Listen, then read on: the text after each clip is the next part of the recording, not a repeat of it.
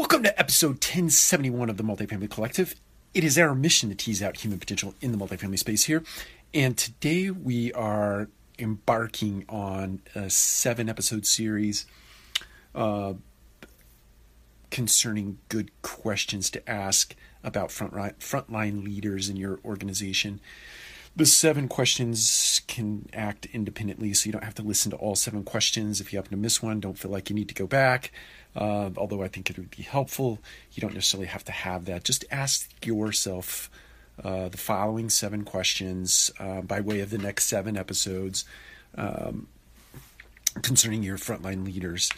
The first one is this Do you, in the multifamily space, see your frontline leaders as the absolute be all, end all, number one investment that you need to make in your organization as it relates to talent management. That is your maintenance supervisor and your property manager, the frontline leaders, where the action happens, where the customer interactions happen, where team the most number of team uh, member interactions happen, vendor relations happen, all of the relationships that are necessary to make your multifamily business fruitful and excellent happen at the front lines do you believe in your mind and your heart and your body and your soul that those frontline leaders are first and foremost number one, the number one investment in your organization? Time, money, resource, training, etc.